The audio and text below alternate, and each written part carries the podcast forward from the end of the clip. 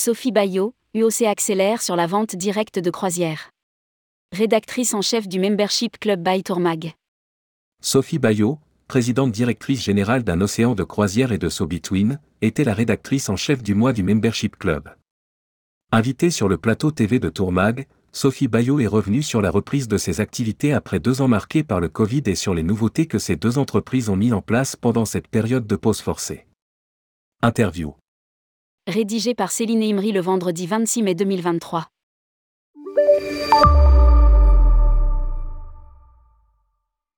Après deux ans marqués par la pandémie, les entreprises dirigées par Sophie Bayot, un océan de croisière et So Between ont retrouvé le chemin de la reprise d'activité.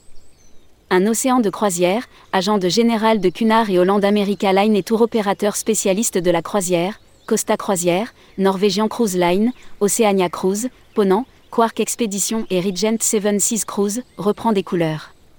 La Covid a marqué de son empreinte le secteur de la croisière.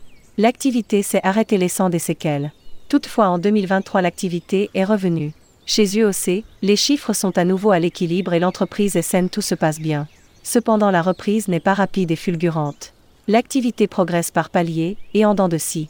Ce qui est rassurant, c'est que les professionnels et les clients reprennent confiance dans cette industrie. Constate Sophie Bayot. Un océan de croisière, nous sommes passés à 30%, 60% au profit de la vente directe. Un retour à l'activité qu'un océan de croisière a préparé pendant la pause forcée de la pandémie. Nous avons mené des réflexions qui ont révélé une certaine obsolescence des sites Internet. Nous avons retravaillé le SEO, la data, le CRM. Cela a été l'occasion de remettre à plat l'organisation. Désormais les sites web sont plus modernes, nous sommes mieux organisés avec aussi de nouveaux réflexes. J'ai également sélectionné des compagnies très complémentaires mais aussi très diverses qui permettent de positionner UOC sur un segment de marché qui va du premium à l'ultra luxe. Nous proposons une gamme complète. Précise la PDG. Le secteur de la croisière ne déroge pas à la règle de la hausse du panier moyen. Chez UOC, il grimpe de 25%. Ce n'est pas le seul changement notable. Avant le Covid, la vente de nos produits se répartissait à 80% en vente indirecte via la distribution et à 20% en direct. Pendant le Covid, nous avons été sur un ratio de 50%, 50%. Désormais, nous sommes passés à 40%, 60% voire 30%, 70% au profit de la vente directe grâce notamment à la refonte de nos sites web. Pour autant, Sophie Bayot reste prudente sur les tendances actuelles. La reprise fait de nombreuses courbes et désormais nous ne savons plus ce que nous savions avec le Covid. Il faut se projeter sur trois mois, et sur six mois, tout peut changer. La tendance que je vous décris est celle d'aujourd'hui mais tout évolue très vite nous avons besoin de mettre en lumière les médias professionnels. Quant à SoBetween, agence de communication et spécialiste des relations presse, là aussi les clients ont fait le retour. Hôtelier, luxe, Solt, JW Marriott Mauritius, Le Méridien, Tour Opérateur, Top of Travel, Compagnie de croisière, Royal Caribbean International, Azamara, Cibourne.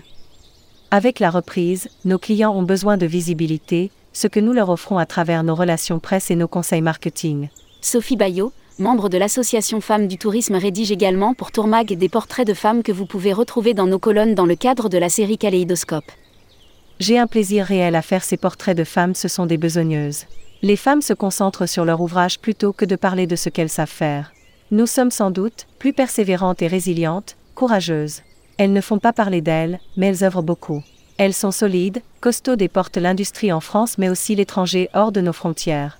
Enfin, la PDG de UOC et SoBetween a tenu à apporter son soutien à la presse professionnelle. Nous avons besoin de mettre en lumière les médias professionnels. Tourmag est essentiel. Nous devons avoir des médias professionnels qui nous suivent et qui sont de vraies plateformes d'échange. Nous avons le devoir de soutenir ces médias pour leur laisser cette capacité objective de pouvoir parler d'un marché, de ce qui se passe ailleurs et d'avoir leur libre arbitre.